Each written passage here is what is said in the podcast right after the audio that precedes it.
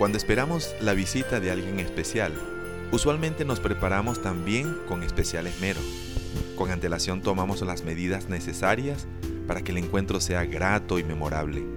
Llegado el día, nuestros corazones rebosan de emoción y todo se llena de expectativa. ¿Cómo será el saludo? ¿De qué conversaremos? ¿Cómo será el compartir? Una visita agradable puede renovarnos en muchos sentidos. Con el tiempo, toda celebración corre el riesgo de distorsión. ¿Qué se celebra en Navidad? ¿Se prepara usted para celebrarla? Si no lo hace, corre el riesgo de perderse entre comidas, regalos y luces, que no son malas en sí mismas, y olvidar que el centro de todo esto es una persona, Cristo y el propósito de su venida. No hablamos de cualquier cosa, hablamos de la persona y obra más especial que podamos imaginar en este mundo. En Navidad recordamos que el Verbo se hizo carne y habitó entre nosotros.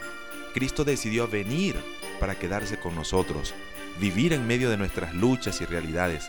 Por eso, antes de ascender al Padre dijo, yo estaré con ustedes todos los días hasta el fin. La tan esperada promesa se cumplió. Valió la pena esperar.